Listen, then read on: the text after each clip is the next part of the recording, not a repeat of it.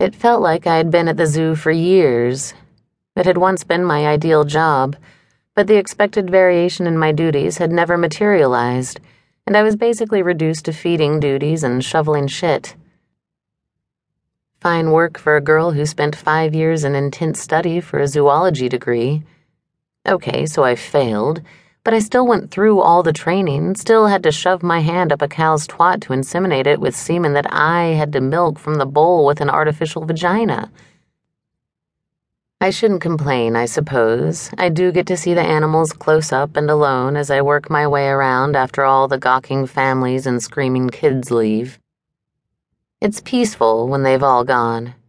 There are a few members of staff left in other areas doing the same menial crap I have to and security, of course, in the form of the ape like Jeremy. Hardly an inspiring name for a security guard, Jeremy. Who's going to be worried about a guy called Jeremy? Creepy fucker, though. He's the sort who doesn't say anything to you, just watches as you walk past, eyes on your cleavage, probably on your ass, too. Not a nod, not a hi, nothing but the staring I bet he's got cameras set up in the women's changing room. Makes my flesh crawl just thinking about him. So that's about it. Nobody in sight but little old me.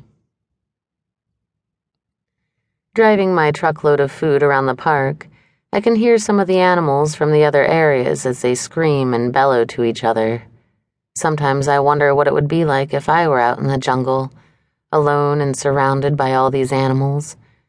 Would I be able to survive? Or would I be their next meal? Would I be rescued by a lost tribe of native Indians who would see my long blonde hair and decided to worship me as their queen? Silly fantasies, really. I've become responsible for the reptile section, mainly because I don't mind chucking living things into the habitats and watching them get slaughtered. Some of the other girls don't mind when it's small things like crickets or locusts but the larger lizards like to eat mice, rats, and even rabbits. That's where I come in. The saltwater crocodiles have no problem crushing a cow's skull, and some of them get to about 15 feet long, so they need lots of meat. Obviously, I don't give them live cows to eat. We have a system to deliver butchered pigs, which have been sectioned longitudinally, so I chuck a few of those into their enclosure and watch the frenzy. Komodo dragons like to hunt late in the day, which makes it perfect for me to see them dash toward the live mice and occasional rabbit I feed them, all claws and venomous teeth. They will eat just about anything they can overpower and eat rats for calcium in their bones. I make my way around to the snakes and see which ones are due to be fed today, as they don't all get food every day due to their low metabolisms. I like to watch the constrictors squeeze the life from their prey and then swallow the entire creature whole. For some reason, I find it kind of sexy. Maybe it's the shape of them that does it. But I'm nearly always horny after I've fed the snakes.